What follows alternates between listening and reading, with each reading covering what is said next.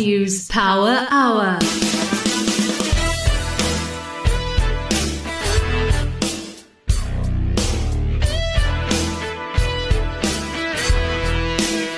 Welcome to the BizNews Power Hour, where we give you the rational perspective on business news that matters. And indeed, we got the business news that matters today, but uh, in FMR's homeland of the Cape, there's a fire raging which has taken out UCT. We're going to be talking to Quintin Rossi, the CEO of Spear REIT, which is helping the students. Uh, we've also heard from Vodacom that they are going to be providing students with five gigs of free airtime, uh, free data plus uh, 200 minutes of airtime. So companies now starting to come to the rescue. Couple of hot stocks in our show tonight. Uh, Chief Executive of MAS Real Estate. Now, you might remember Morné Wilken was on this program a while ago, the Chief Executive of Hyprop, and we asked him what his favorite share was. He said that if he couldn't inv- invest in Hyprop, he would go with MAS Real Estate. So we've tracked down Martin Slabbert to Bucharest in Romania, and uh, a fascinating interview that's coming up later. And then a hot stock that is about to be, well, has been listed on NASDAQ and have an inward listing here on the JSE. Its name is Cartrack. Zak Calisto is the chief executive. We're going to be talking to him later in the week. But for some background, Chris Logan, uh, the chief executive of Opportune Invest, will tell us why he's gone so big on this share. And two more stories for you. Uh, if you've never heard of NFTs, non-fungible tokens, tonight's the night to listen. Rob Hersov, entrepreneur extraordinaire and the chief executive of the new companies invested in will be with us. And then we close the show with Syd Vianello, independent analyst who talks about Steinhoff. Finally, some good news for Steinhoff. They're listing the crown jewel Pepco on the Polish Stock Exchange. David Shapiro is our market, uh, our guest co-host rather, and he's just back from the bush, looking refreshed and happy and tanned. Well, I don't know how, how true that is, David, on the tan bit, but I, am sure you saw uh, a fantastic part of our country. I know the best by far. And, you know, credit to the people who actually established this wonderful park. And I love the Kruger. Why I love the Kruger is it extends 400 Ks, you know, from north to south. And throughout the journey, you know, the, the vegetation changes, the animals change. It's just such a wonderful part of the country and it's very refreshing. I love the Lowveld. I don't think you can replicate the Lowveld. You know, those fires that burn uh, when you, when you make a braai, somehow there's a smell that you can't get anywhere else but the Lowveld. But it's a wonderful area. And really, then. Uh, not not that keen talking about fires at the moment is uh, what's going on in the Cape. Quintin Rossi is the CEO of Spear REIT. Have the fires gone out, Quintin? I know we're going to talk in some detail with you a little later, but uh, is there a much update there? Um, Alec, it seems like there is uh, in certain areas there are still fires um, that are uh, raging. Unfortunately, uh, we've had some severe southeasterly winds in Cape Town today. As you know, uh, the southeaster can wreak havoc in the best of times and the worst of times. Um, we have seen fires uh, spread throughout the kind of upper Walmer Estate area and reaching towards kind of upper Salt River area as well. Um, but uh, yeah, more, more, than that, unfortunately, I'm not uh, not not up to date with uh, per se. But it has seemed towards maybe the fire, maybe moving a little bit closer towards the more southern uh, suburb side of the mountain away from the city bowl, where this morning it was actually quite um, uh, touch and go. Hook was evacuated, University Estate was evacuated, and um, yeah, a lot of uh, tense situations. Our, our, head office building in the Cape Town CBD was just um, completely uh, kind of engulfed with smoke throughout the CBD. Uh, we had to obviously take some proactive ventilation measures uh, on our building from a fresh air ventilation perspective. So yeah, it's um, it's a little bit of chaos here in Cape Town at the moment, uh, but the authorities and the firefighters, hats off to these brave men and women that are just doing a phenomenal job. Well, Quintin, we'll be talking more about how you're going to be helping the students in a little while. But first, let's get up to date with the other news from around the world. Here's our editor at large, Jackie Cameron. The Democratic Alliance has called for an independent investigation into a fire that broke out on the slopes of Table Mountain and damaged buildings at the University of Cape Town and elsewhere. It says in a statement that, while the hot weather and high winds certainly played a major role in the fast spread of this fire, there should have been more effective contingency measures in place to prevent its rapid spread. Both SANParks and UCT need to provide answers, it says. Eskom Holdings says it's urgently seeking new providers of technical support after Oracle's South African unit withdrew its services over a payment dispute. The state power utility has been in disagreement with Oracle, which initially claimed Eskom underpaid it by about 7.3 billion rand. It then reduced the amount to 380 million. Eskom says it is only prepared to pay 166 million rand. South Africa's health regulator has asked the government to lift the pause on administering Johnson and Johnson's COVID-19 vaccine provided certain conditions are met. These conditions include, but are not limited to, strengthening screening and monitoring of participants who are at high risk of blood clotting disorder, the South African Health Products Regulatory Authority said in a statement. South Africa halted J&J vaccines after health agencies on Tuesday called for their suspension in the US. The J&J shot is a key element to South Africa's vaccination plan and has already been used to inoculate health workers with no reported adverse effects. Drug maker Aspen Pharmacare will manufacture the J&J vaccine in South Africa for wider use. The unprecedented oil inventory glut that amassed during the coronavirus pandemic is almost gone, underpinning a price recovery that's rescuing producers but vexing consumers.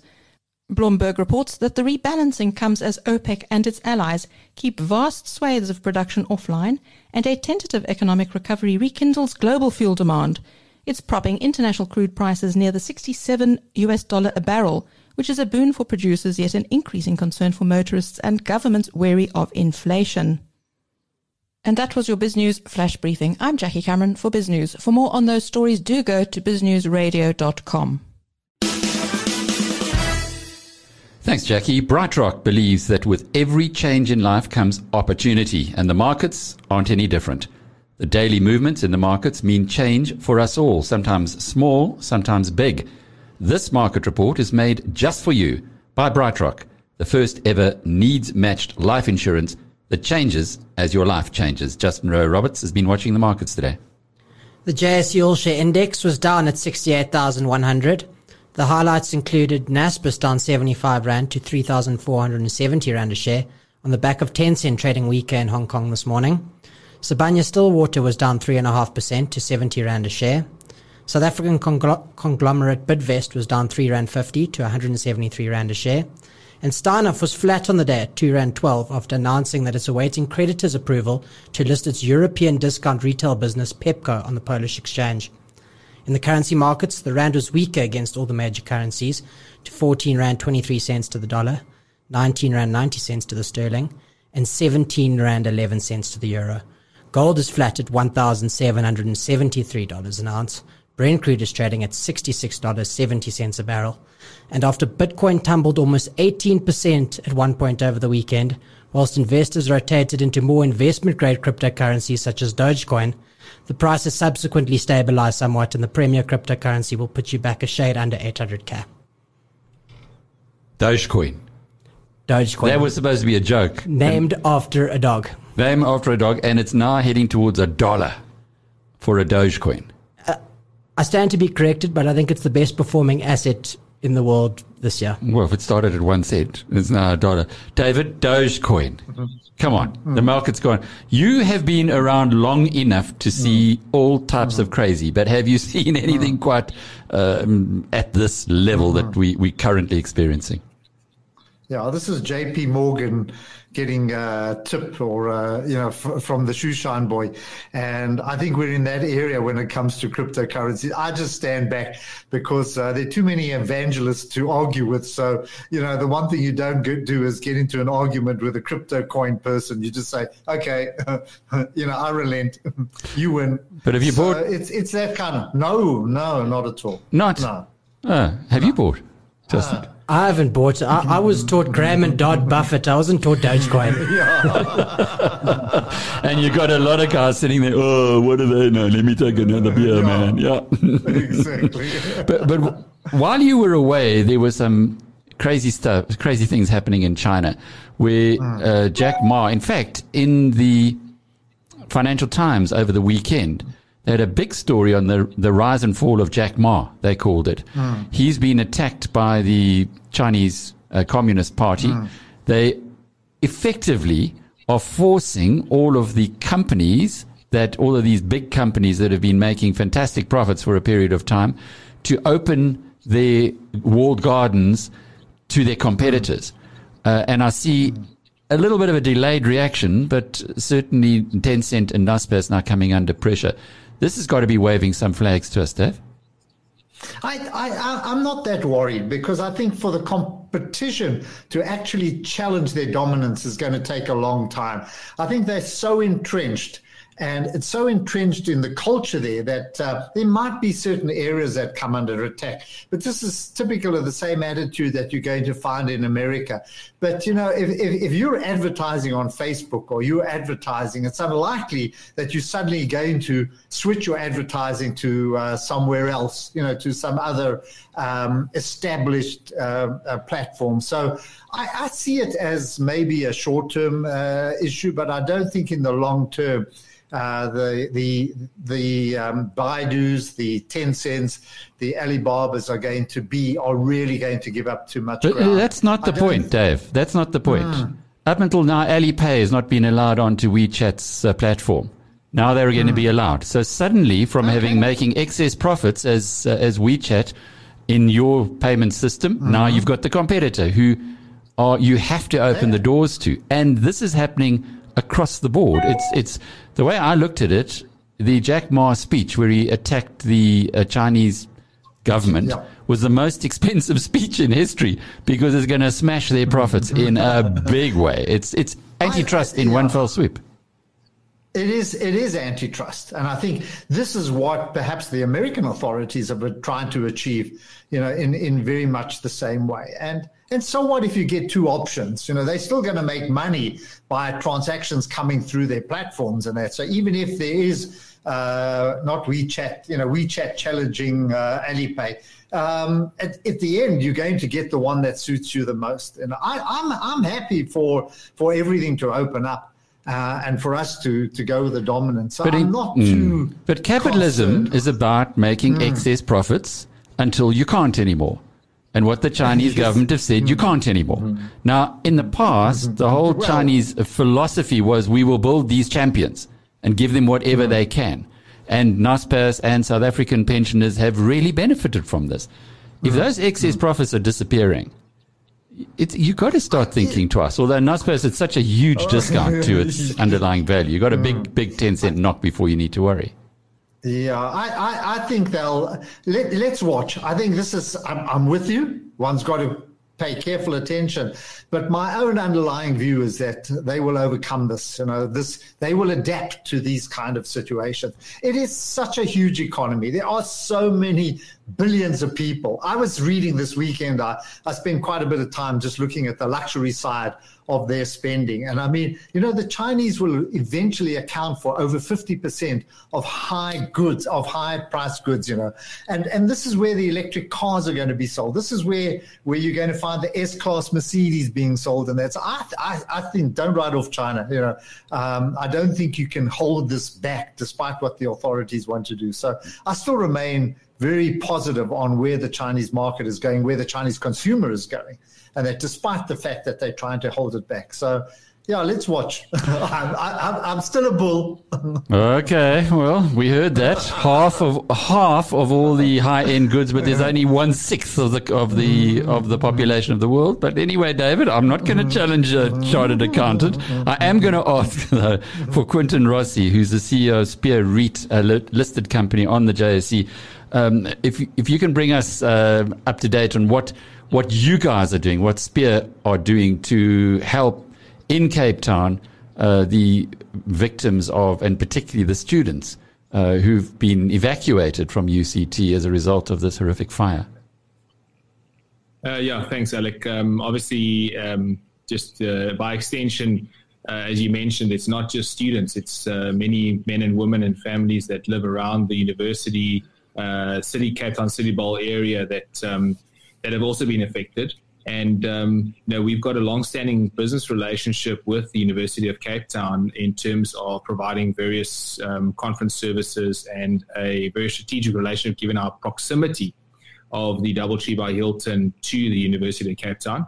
And um, very similar to the view we took during COVID uh, when we um, offered accommodation for uh, self isolation as well as our feeding schemes, uh, we took the same view that you know we this is on our doorstep. Um, you know we're a Cape Town only business, and the fruits of our labor is generated from Cape Town, and we had to um, step up and make space available not that there's a lack of any demand. There's not that there isn't enough space available in Cape Town and hotels at the moment, but um, uh, we took that view and uh, we reached out to UCT and said uh, we're available. Uh, we have the room capacity and the room space uh, available, and we um, we'd like to obviously channel the communications through the university as opposed to just taking a kind of a gunshot approach and just because uh, unfortunately that that also can come back to bite you. Unfortunately, so so that's what we did and um, also fantastic organization, Gift of the Givers, uh, coordinated the um, breakfast, lunch, and dinner of the various students that we did accommodate.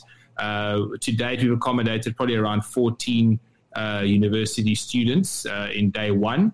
And as the situation develops um, and as UCT starts to you know, fill up Hiddingh campus residences as well as the other uh, unaffected residences that are not in the southern suburbs, uh, we stand at the ready to um, to assist uh, further where possible. And um, yeah, so so we basically just said, guys, we have this resource uh, at our disposal, and uh, we're willing to make it available, and we'll be guided by the university. Uh, as and when and how. So, in other words, any any students who are looking for accommodation, go along to the to the Hilton, to the DoubleTree, and away you go. You'll get a room. Is that the way it works? Well, uh, as I mentioned, we coordinate that through the university. So uh, we're in direct communication with the university's accommodation team, who then we coordinate okay. with. So it's done in a, in a much more orderly manner. Because unfortunately, um, you know, if it's done if it's done on a on a, gunshot approach, then uh, you know it becomes a bit uh, uh, difficult to validate and confirm uh, unfortunately, whether it's in a crisis or not in a crisis, you do have um, situations where people do chance their luck as well. Sure. Justin, that's your old university. Yeah, it's my alma mater. Very sad to see, um, but great to see what Quintin and the Spear Group are doing, helping students out. I was following the drama very closely on Twitter, and uh, strength to those affected and the firefighters, for, first and foremost.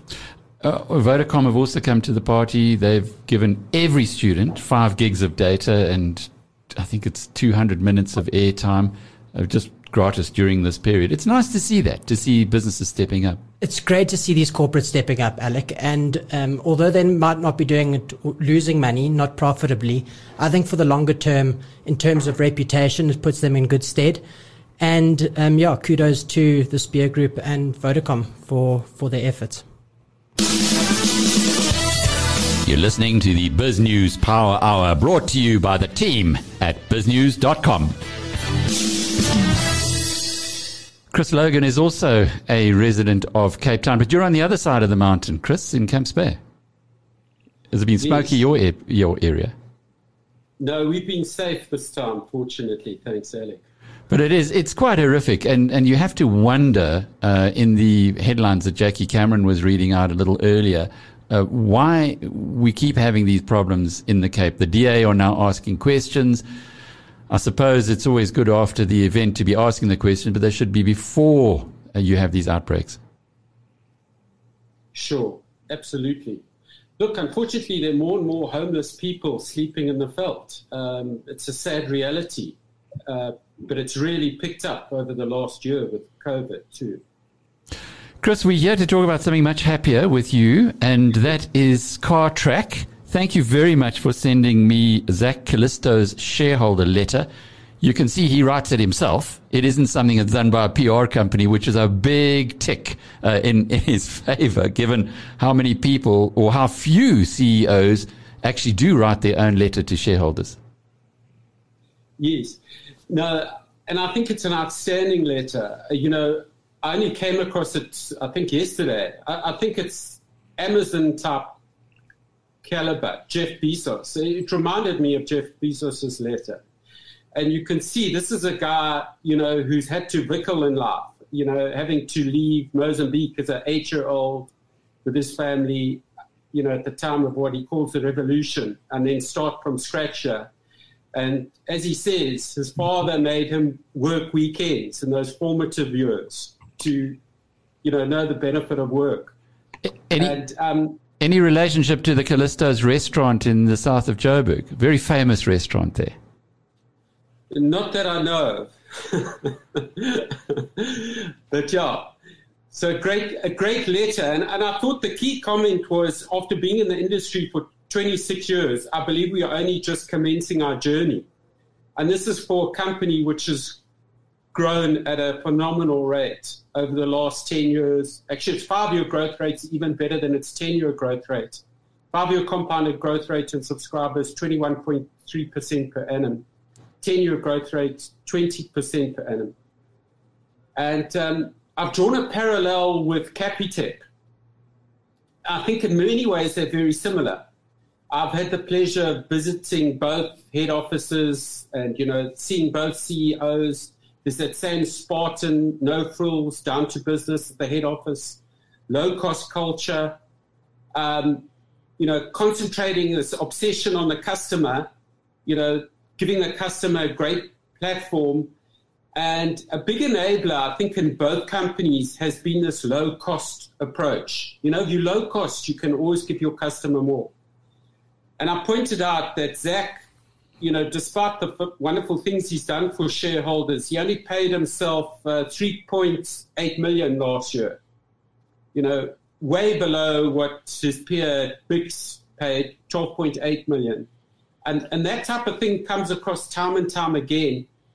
And, um, you know, obviously when you low cost, it gives you greater benefit or greater scope to grow and to earn super profits, which they've been doing. Their um, return on invested capital, 35%. Return on equity, 50%. So you've had this phenomenal growth and phenomenal profitability. And then that intriguing comment that we've just commenced our journey. Chris, just just one point there on the remuneration. I, I do agree, less than four bars when his competitors getting 12 bars is impressive. But uh, he does own 70 million shares and they paid a 90 rand dividend. So that's, uh, that's around 60 bars. I don't think he needs to remunerate himself uh, any better. No, sure. And that's a good point. And, you know, as he points out, people have always come to him and say, why don't you sell down? And um, he's never been prepared to because he said the share was underpriced. He was actually an aggressive buyer, upping his stake at, at I think 13, 14 Rand. Chris, But sorry, you- yeah. just just in terms of the speculation of the price, um, when they announced the Nasdaq listing, the price has um, gone from around forty rand to ninety rand, and it's gone down to about fifty. It seems like the Nasdaq listing price was a bit of a disappointment to the market. a good point.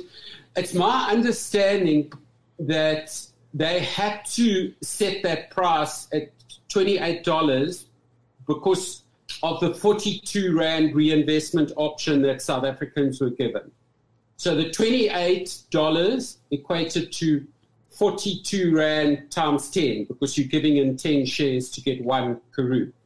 So it's my understanding that they would have got a higher, they could have got a higher price, but they were constrained not to give preferential prices to Cartrack shareholders versus the new Karooooo shareholders. So is it a temporary thing, Chris? Yes, I think, uh, you know, once that's out the way, I think, you know, down the line they can issue uh, shares at a higher price. David, I don't know if you've been following the whole Cartrack story, but it is it's been hard to miss given the fantastic performance of the company and of, of the stock. Are you thinking of uh, perhaps participating, or are you already? You know, I, I've followed the company. It's be, it has been a wonderful growth story, and credit to Zak for what he has achieved. And it's software, you know, it's software that um, you monitor vehicles. I mean, and that's that's the easiest thing. That's why it's so low cost, and uh, and that's what's so wonderful about technology companies today, which are software driven. The only thing that I had difficulty getting my head around was the sale or the kind of uh, disbandment of Cartrack, and then suddenly a new company emerges. So, from an accountant point of view, you know, I've been saying, hold on a sec. Why is, why is it being done this way? Why does Cartrack vanish, evaporate? Just you know uh, uh, kind of um, it, it, just finishes you paid your 42 rand dividend and it goes and now a new company emerges in which you're so I've been, I've been battling with the mechanism and why that mechanism was done you know I'm saying hold on was the 42 rand uh, a way to get things done, you know, transferred cheaper. I don't know. I, I, I've, I've got no strong views about it, but I must admit that going through the whole technicalities, I had difficulty understanding uh, why it was done this way. And maybe Chris can put some light on that one. I, I can try. Um, it's my understanding that um, the Reserve Bank insisted on a on a buyout rather than a swap, and the buyout price was forty two rand. I think um, and that's somewhat onerous on our shareholders because we're mm-hmm. now going to be faced with capital gains mm-hmm. tax on the 42 rand. We actually mm-hmm. cashed out at 42 and uh, we're then investing in a new company. Mm. Apparently, the Reserve Bank didn't just want a straight, straight swap rollover. I think Zak actually um, transferred his shares into a Singapore entity way back at about 14 Rand. Mm. There was an offer um, up two or three years ago. I could go dig, dig it up. But yeah, it, the, the, mechanism certainly hasn't been friendly from a Cartrack shareholder perspective, particularly if you're a, a taxpayer. You're going to have a capital gains tax bill. Mm. In theory, mm. these offshore listings are always great news, and we, we saw the excitement around – Prosus being listed in Amsterdam, but that brought capital gains tax and a disappointing share price improvement. What's going to make this one different, Chris, or, or why should it be different? Well, to me, I, I, tell you, there are a couple of things which are good with the listing. Apart from that, the, the mechanism and the potential, uh, you know, negative tax consequences he's now got paper which is far more highly rated. So he can issue paper, you know, at half the cost previously, and he was never prepared to issue paper before. Um, there's going to be far greater understanding. You know, most South Africans got scared with Cartrack. They thought Google was going to come up with some tracking thing, and that was going to be the end of it. You now go and look, you know, there's a 336 page registration statement where there's clarity given like never before. You know, you, you gain huge uh, comfort in some of the things, like the cost of acquiring customers has been falling.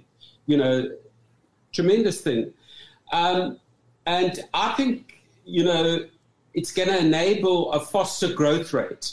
There is a lot of upfront costs if you if you suddenly bring on a lot of uh, new subscribers because you buy the tracking device and you know it then comes back to you over a five year subscription. So there are a lot of advantages, and uh, you know, Zak's also got a team. I think of about 180 guys, mainly engineers in Singapore, keeping on improving the software. And you know, they want uh, proper paper, and unfortunately, you know, the J- that's not JSE paper mm. anymore. I mean, it's a sad thing, but you know, we haven't had a good listing on the JSE since I don't know when. Maybe David can remember. He's got a better Was it 1927, Dave? Nearly. I'm trying to think of the last. I, really, we haven't. Sibanye, Sibanye. Come on, Sibanye has uh, well, been a Sibanye, spectacular Sibanye listing. was a yeah. It, it, it's it wasn't a new listing. You know, Sibanye was a uh, put together company. You could have bought it at mines. 12 bucks and it's now 70. Not, I mean, that's not, not bad. Uh, yeah, Dis-Chem was probably the last one, but uh, you know, it also hasn't been an outstanding, overroaring success. Chris, the only thing that with the secondary listing, it's only about 10% of the company that is listed on JSE, you know, that, that will revolve around here. We're going to have to buy shares, you know, from NASDAQ. There's going to have to be some kind of arbitrage if we do want to increase, which I suppose will come. And that happens but, on, uh, on Wednesday, does it, Chris? That the mm. inward listing begins. Yeah, yeah. Yeah, and it's my understanding, you know, the American shareholders who make up most of the, the register and the European guys will move off into the NASDAQ register over time. But anyway. Well, thanks, uh, Chris Logan, who's the CEO of Opportune Investments. And uh, from a story that if you'd done your homework on, like Chris always does, you would have done terribly well out of Cartrack, to another one which you now have a bite at this cherry. It's brand new. It is something called non fungible tokens. And who else but Rob Hersov, extraordinary entrepreneur here in South Africa, has got involved. I had a lengthy interview with him today, uh, with him and the 22 year old, uh, one of the three co-founders of the company, Josh Minsk. Uh, you can go and listen to that on BizNews Radio, but here's a highlight package, or at least a part to whet your appetite on what non-fungible tokens are about. Here's Rob Hersov and uh, our conversation a little earlier with him and Josh.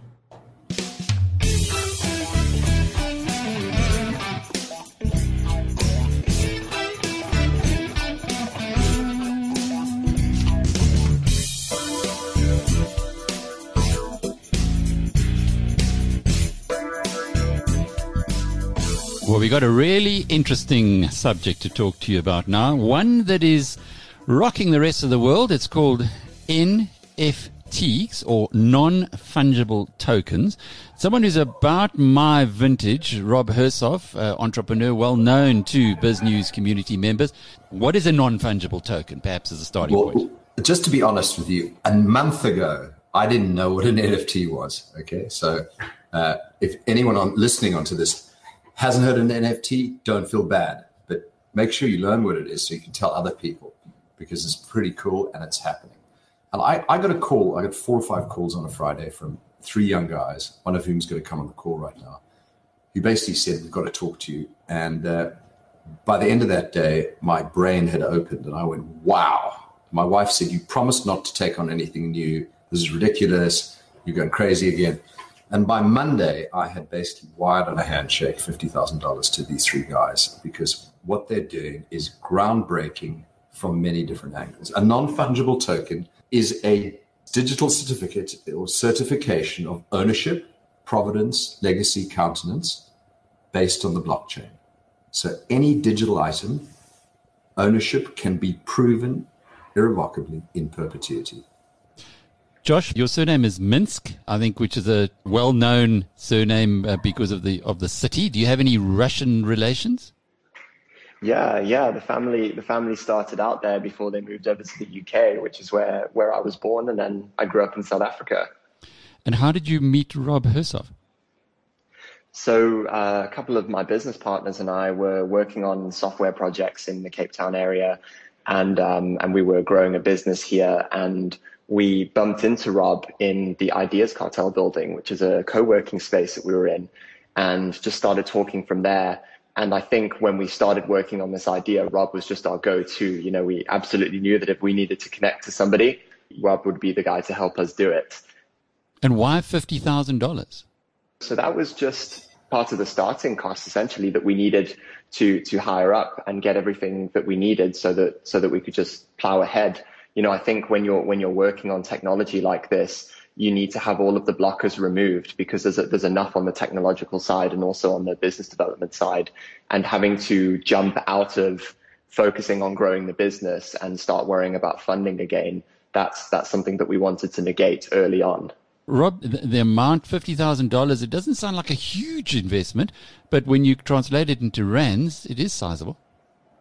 Do you know it's it's it was the right amount to get the tech development done and to have Josh, Aaron, and Adam drop pretty much everything they were working on and focus entirely on this. And three weeks later, on Friday, they had built the platform. I mean, I've never seen anything like it.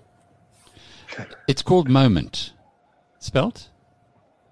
M O M I N T. I N T. You need The moment, the moment. Because nearly you had mint NFTs.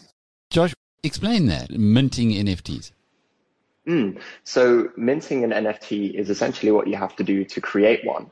it's sending a piece of information onto the blockchain and it goes around all the different computers connected to that blockchain and they all verify that the information is true and correct. That's how uh, decentralized blockchain blockchain systems work effectively. And usually there's a significant cost involved with doing that. And I think that's where our, our tech started becoming quite exciting because the people we were speaking to in the in the art community and the content community who were looking to create NFTs, the, the minting cost that they would have to pay was ranging dramatically, anywhere from $50 to $250. And many of the people that we were speaking to were actually losing money uh, every time they were trying to sell NFTs because the cost of minting one and transferring one was so, so egregious. And we developed a piece of technology on our side now that can allow you to do that for a cent. So we're able to scale it and give it to the masses dramatically quicker now. Give us an example, perhaps, of something that you have minted. An example of the first thing that we minted as Momint, the business, and it went live on, on Friday to a closed test group was uh, a Bryan Habana special edition. Um, so we did a, we did a 3D render of, of Bryan Habana racing a cheetah there, one of one of the iconic moments that he's known for, and and we put it up there for auction on the platform. It's actually still live right now. There's a couple of people who've bid on it. I think the bid's sitting sitting at about ten thousand dollars at the moment. We expect it to go up. But the process of, of minting something is essentially you, you create the item in real, real or digital life, you know, whether, whether that's a 3D piece of art, whether it's a video, audio file, whatever, have you. And then you mint it to the blockchain by via, via a smart contract. So, so you create a smart contract that defines the terms and then you mint it to the blockchain with those terms. And every time it gets transferred there, the ownership changes or anything, that smart contract goes with it and the rules are applied. Rob, why would anyone pay $10,000 or more, it seems, for something like Bryan Habana racing a cheetah? Well, let me just say that, that four weeks ago, Beeple, a digital artist, sold a work through Christie's for 69 million US dollars. And two, 69 million US dollars, a digital piece of art that you can't touch. And two weeks later, uh, Jack Dorsey, the founder of Twitter, sold the original tweet, the first tweet that his company ever sent, for $3 million. So I, I sort of noticed this and the world's gone mad. But I love it when the world goes mad, particularly when there's a technology involved, because you know there'll be a bubble a bit of a crash, and then the real businesses will emerge. Will, the manifestation of those of that technology will be real and exciting new businesses, and that's what Momint. And that's why I knew what to do, having spent just a few hours with the guys. I saw their vision, I got it.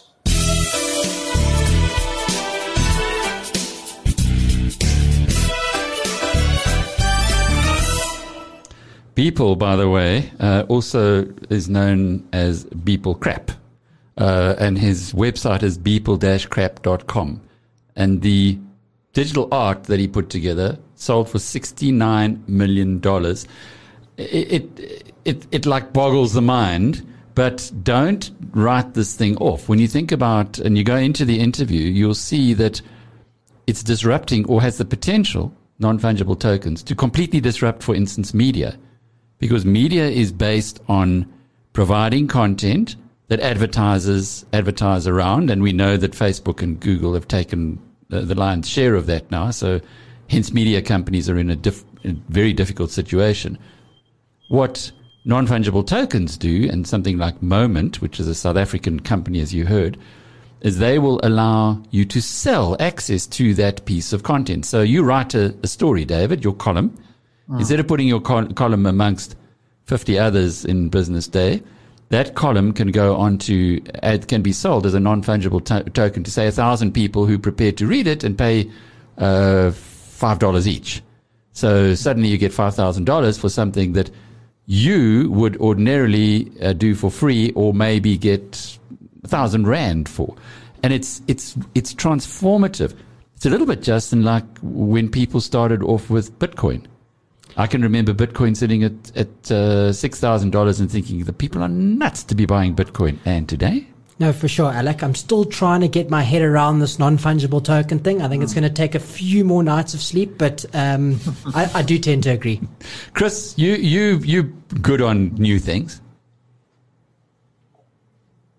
Unfortunately, Alec, I'm a bit old. but uh, I hear you. You know, um, if you think of the technology, I mean, just think someone who does proper research and then, you know, mm. using that technology. Mm. Um, you know, I'm not sure whether some of this art, which is command, commanding these huge prices, whether that will sustain itself. But I, I certainly think as an enabler to, to, you know, proprietary work, it sounds fantastic. I once met a very famous artist. I'm not going to tell his name because it it would be embarrassing for him. But we had dinner at his home in Paris. Okay, just when I when I was living in the UK, we did uh, uh, travel a little bit, and he said the art that he was making was. Uh, I looked at it and I just couldn't make any sense of it. And he said, "Well, that doesn't matter." He says, "All when you've got a an apartment in Manhattan and a flat in London." Uh, the next thing you need is a piece by Beep Beep, his name. And that's really how he marketed it. So I guess, uh, um, Beeple Crap is in a similar kind of a situation where he's now sold something for $69 million. Somebody says, Hey, I got the best Beeple Crap, uh, ever to be produced. But, but to that aside, when you go a little bit further down into the blockchain, it's so interesting to see that something we've spoken a lot about and understood very vaguely is now starting to have practical applications. And I can see, and, and I'd urge you to go and listen to the interview with uh, Rob and Josh. I can see from that, understand from that, that there is a very applicable, um, uh, practical approach for non fungible tokens and, and not to get uh, dismissive uh, by seeing art going for, for ridiculous prices. It's everything new is always uh, often mankind dismisses without investigation, and I think that's where uh, the mistakes of wealth not being created are made. Uh, I'm, I'm, again, David, I'm sure you've seen hmm. this time and time I, again. Both you and Chris mm. have seen stocks or companies' shares that are so cheap for so long because they have a bad name or other investors dismiss them and say, I'm not prepared mm. to hmm. invest there.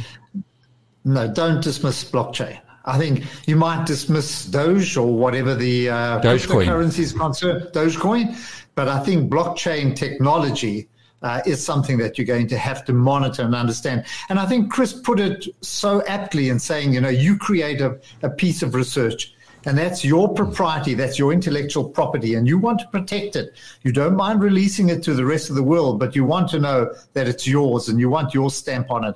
And I think this is where uh, you you know you are going to be able to uh, to protect it. So I think it's very important. I don't you know those non-token those sixty million for me that's just that's just crazy. You know that's uh, that's stamp collecting and that, and I just I dismiss that, but I don't dismiss uh, what this stands for at all. Um, you know, to pay ten thousand dollars for for Bryan Habana chasing a cheetah, okay, you know, I can do better with ten thousand dollars. But I understand where this is going, and and from that point of view, I'm a big supporter. Well, a company that has not been properly recognized yet, or at least according to uh, Wilken, the chief executive of Hyprop, is a business that he was once CEO of. Mm. It's called MAS Real Estate. And I got hold of Martin Slabbert. I don't think he gives too many interviews.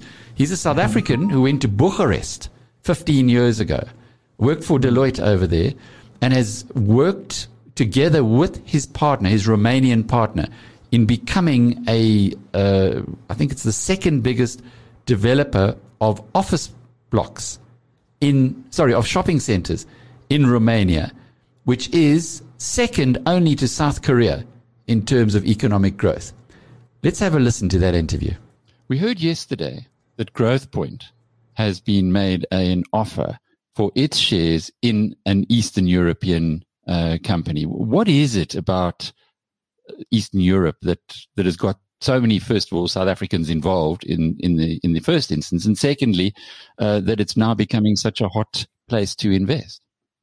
I think that South Africans became really interested in Eastern Europe because of the performance, frankly, of NEPI from around 2009 to 2015, 16, actually. Um, it's uh, Eastern Europe um, is a, and when I speak about Eastern Europe, I speak about the European Union part of East, uh, Eastern European part of the European Union, has been a high growth uh, consumption, consumer environment for some decades now, and we think will be for a few decades to come. So, uh, from a macro perspective, there's a lot of momentum, um, provided that you could pick a good strategy and, and implement that strategy well within an uh, environment where the macroeconomics are positive. Then, of course, there's a good chance of one doing very good business. I do think at the same time one should be uh, a little bit careful of thinking that because you invest in Eastern European property, you will necessarily do well. Um, this is also an environment where there's a lot of disruption in real estate. And a number of investors have burned their fingers here, not only South African investors, but prior to 2008, there was a number of, uh, of European investors that burned their fingers in Eastern Europe. And uh, there have been some, some casualties uh, uh, from South Africa as well in the last few years. Uh, but yes, I mean, uh, there is high consumption growth. There should be continuous high consumption growth. So if you if you're good at what you do and you understand the environment, and you don't become a victim of disruption, one can do very well here. At the price that you bought in on the 18th of March, when I say you, that was managers, mm-hmm. when you bought 18 million of Attacks shares. How does that compare with the net asset value? In other words, you looked at that and you, you looked at what the value of the company was and you must have had some kind of a margin of safety in your head. Yes, the, the price at which we've been buying, and we bought at an average price of uh, 69 cents, almost 10% of the company since um, since the pandemic, is really a steal. Uh, it doesn't it doesn't often get as good as this. Um, I would imagine that that MAS should, in fact, I think once we're out of the pandemic, it will probably trade at a premium to net asset value because of the development pipeline and, and the growth that we expect to get from there. So I, I would see value even at a premium to NAV. NAV at the moment is about a euro 15 cents, and the trading is around 94, 95 cents. Um, so yes, I think if you're a long-term investor, uh, there's a lot of value in this share. Of the Romanian market, because that is where you're most focused, where would you stack up in a league table, as it were, of the bigger operators in property there? We are at the moment, I think, the second largest shopping center owner. NEPI by far is the largest shopping center owner. Um, and uh, we shortly after that followed by another player. And as a commercial developer, I think we the largest commercial developer in Romania. So we develop more square meters today of new commercial space than anybody else. Uh, as a residential developer, we one of the top seven, eight by volume at the moment, but expecting to become much larger than that in the next number of years. And, and just to close off with this deal that Growthpoint has done, uh, or is in the process of doing and selling 29, it's 29.5% of Globalworth real estate. You obviously must know uh, Globalworth quite well. Would you, if you were the owner of Growthpoint, be selling those shares? Uh, that's difficult for me to comment on. Uh, we're a tenant uh, in one of the Growthpoint buildings, and they, they're well known office uh, operators in, in Romania. I suppose it depends on what one's strategy is as to whether you hold on to a stake like that or not. I think for a, for a listed company with its own management team, you always need to wonder why you would hold a minority stake in another listed vehicle. Now, isn't that interesting? Growthpoint, big in Romania uh, um, this company, MAS Real Estate, big in Romania, and of course the the, the daddy of them all uh, that he mentioned a little earlier. They are the uh, the major holders of uh, real estate or commercial real estate uh, in Romania. Uh, the South the South Africans seem to just love that country. Mm-hmm. does that does that fill you with apprehension or? Um, perhaps uh, excitement, David? I, look, it's. Uh, I remember the late Marc Wainer, you know, talking to me and encouraging me and saying, you know, if he would have only discovered that area, Eastern Europe, a lot earlier, you know, he would have put everything into it. So I, I, I take my cue from Mark. You know, Mark was a a king of property and that, and sadly, you know, passed away uh, very early in his life. I mean, but um, I, I you know, the, the returns that have been made have been spectacular. Um, we've got to learn a lot more about it, and you heard it on the show. You know, you've you've heard what's uh, what's encouraging about it. But I must say one thing, and Chris, help me out on this. When was MAS originally listed? You've been around a long time. This is not a new company. This was a shell. Hey. yeah, unfortunately, I don't know. okay, so that's the old mess that they've now turned into a. Yeah, because yeah. because Martin was the man who grew NEPI. NEPI, which is by Yes. far the, the, the biggest player there Yes. now. He was the one who grew that. Then he had a fallout with them. It's a it's a really good interview, and I, I suggest you if you get a chance, go and l- read it, it, listen to it on BizNews Radio. Um, but that. Uh, then they must have got a hold of a cash shell through the attack guys, and, and they've, they're doing pretty well with it. Yeah. Well, there's another big story in Eastern Europe, and welcome to Syd Vianello, who I know is well known to the two of you. South Africa's one of South Africa's top retail analysts, now very independent. And uh, Syd, the story today is that Steinhoff has got some good news at last, and Eastern Europe is related to it. Um, Alex, yeah, I- suppose you, you can call it good news that they plan to list it, but um, the reality is they always plan to list it. Um, all they're really doing today is um, uh, is kind of crystallizing the whole thing and saying that yes, we do, we are going ahead with the listing. Maybe maybe what we should be asking ourselves is why are they going ahead with the listing? Well. Um, Well, uh, listing of you- what, uh, Syd? We didn't. uh, the, sorry, the listing of Pepco. Pepco, Pepco is the entity which um, operates all their retail clothing businesses um, in, excuse me, in Eastern Europe and in parts of Western Europe, such as the United Kingdom and Spain and I think France and things like that. But I mean, it, it really started off in Poland, if I remember correctly, and then of course, once it became very dominant in Poland and they got the uh, they got the recipe right, they expanded it and it now operates in a multitude of countries in Eastern Europe. Um, and then, of course, you know, when Jooste was still running Steinhoff, bought Poundland, and Poundland is now, you know, uh, being part of the European operation was thrown in there as well. And in fact, they found they found the chief executive Andy Bond, you know, the ex ASDA guy. Um, um, he's he's British, and he now is in charge of the entire thing, and um, has done an extremely good job in welding it all together and actually running a very very highly profitable and um, a very fast growing and expanding business. Syd, uh, Andy Bond, uh, I actually interviewed him when I was in the UK, went all the way up to Yeah. Wolverhampton, who's uh, Yeah, better known yeah. for a football team. And I don't think there's a heck of a lot more that goes on in Wolverhampton, apart from, from Andy Bond, who's a class act. He really is. Yeah, yeah, he, he is a class act, and um, and um, well, you know, th- th- this I guess is his greater is his big opportunity to run um, what will be a listed entity um, uh, with dominant market shares in in most of the countries where they operate in Europe, in in, in the particular categories where they operate. Um, you know, which is the lower end of the um, the lower end of the um, the value apparel market. And a lot of South Africans won't really understand what ASDA is, but he used to, Andy Bond used to be the chief executive there. Uh, can you give them a, a quick pen picture of this, Well, this ASDA- major retailer? Asda is a excuse me is a food retailer. Um, in other words, it's like Pick n Pay or the Shoprite Group or what have you. It's one of the big um, one of the big three or four in the United Kingdom. We're talking of Tesco, talking of Sainsbury, we're talking of Asda, and um, and of course the the big German discounters are now claiming. Um, um, a growing market share in England, but Asda's claim to fame is that it was a listed company. It was taken over by Walmart, um, became a wholly owned subsidiary of Walmart, but right now Walmart, if I recollect, um, m- maybe uh, Mr. Shapiro will uh, confirm it that um, Walmart are now in the process of divesting it. I think to um, to two British entrepreneurs. Is that right?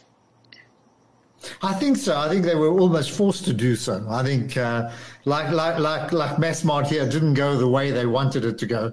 So Yeah, uh, ex- not not so didn't cover themselves in glory. Yeah, No, no, sure, but but Andy, but Andy, of course, was out a long time ago. So the things, the things that have been happening at ASDA more recently, of course, um, have nothing to do with Andy Bond because um, he's been at Pepco for quite a few years now. Uh, what about the uh, Steinhoff shareholders? What exactly do they Well, get out of this? well, that's okay. Now that that's really where the whole debate comes in, because Steinhoff International Holdings. Um, NV has a huge amount of debt on its balance sheet.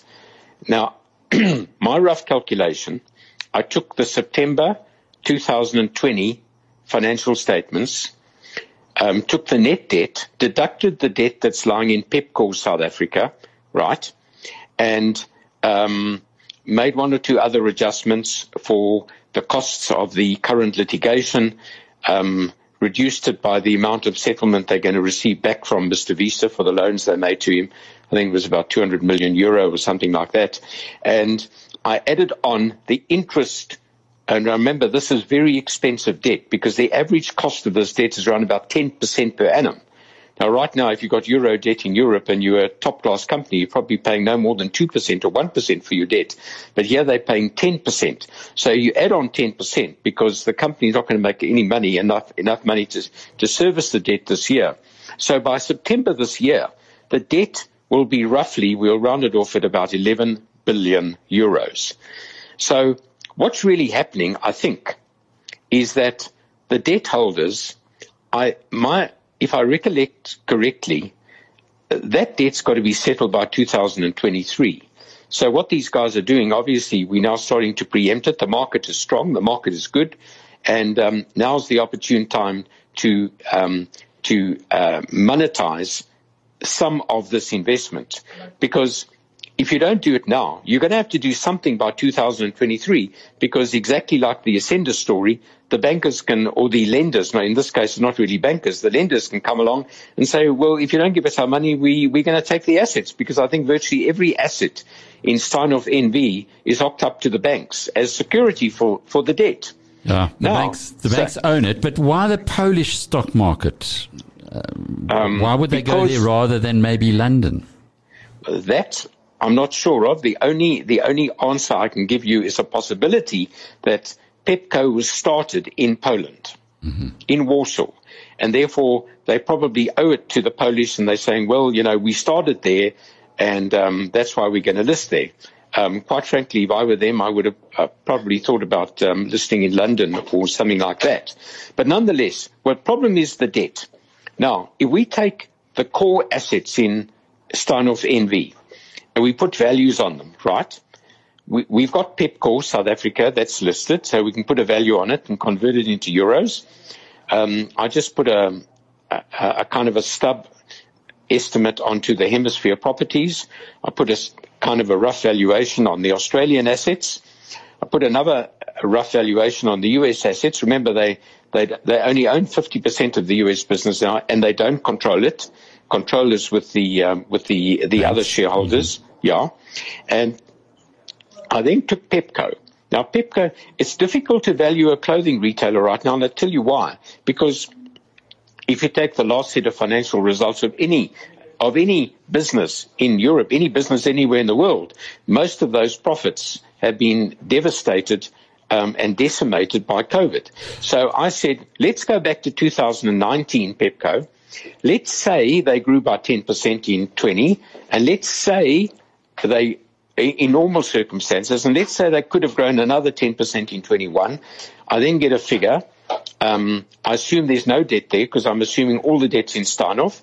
I take off, I apply a rough tax rate, and I put a value of 20, a 20 PE on this thing using my figures. Okay. I come up with a value for Pepco of 5 billion euros. Okay, Okay. but it's Now- got eleven billion now- in debt. Sorry, Syd, we Hold are on. running out of time. Okay, Uh, so the very- bottom line there is okay. eleven billion bo- debt, five billion euros. Oosh. No, no, no. Hold on. The total value of all the assets is nine and a half billion. Okay. So in other words, there's still a shortage. Now, my, the only thing I can say to you in my closing comment is, whichever way I look at it, I don't think there's any value left for Steinhoff shareholders. Brilliant. Thanks for that bottom lining it for us, Yeah. uh, Syd That to me is the bottom line. Much appreciated, Syd. Uh, well, that's why the Steinhoff share price didn't move today, Justin. Exactly. Um, but great analysis from Syd. It's always great to, to get into the fundamentals rather than just know the broader story. Yeah, the narrative is ne- is a poor substitute for the numbers. BrightRock believes that with every change in life comes opportunity, and the markets aren't any different. The daily movements in the markets mean change for us all, sometimes small, sometimes big. This daily market report is made just for you by BrightRock, the first ever needs matched life insurance that changes as your life changes. Justin, how are we doing? The JSE All Share Index was down at 68,100. The highlights included Naspers down 75 Rand to 3,470 Rand a share on the back of Tencent trading weak in Hong Kong this morning. Sibanye Stillwater was down 3.5% to 70 Rand a share. South African conglomerate Bidvest was down 3 Rand 50 to 173 Rand a share. And Steinhoff was flat on the day at 2 Rand 12 cents after announcing that it's awaiting creditors' approval to list its European discount retail business Pepco on the Polish exchange. In the currency markets, the rand is weaker against all the major currencies to 14 rand 23 cents to the dollar, 19 rand 90 cents to the sterling, and 17 rand 11 cents to the euro. Gold is flat at $1,773 an ounce. Brent crude is trading at $66.70 a barrel, and the premier cryptocurrency will put you back a shade under 800k a Bitcoin. And this market report was made just for you by BrightRock, the first ever needs matched life insurance that changes as your life changes. Thanks for being with us this evening. We'll be back, the BizNews team, same time, same place tomorrow. That means 5.30 on biznewsradio.com and, of course, FMR in Cape Town. Until then, cheerio. You've been listening to the Power Hour brought to you by the team at BizNews.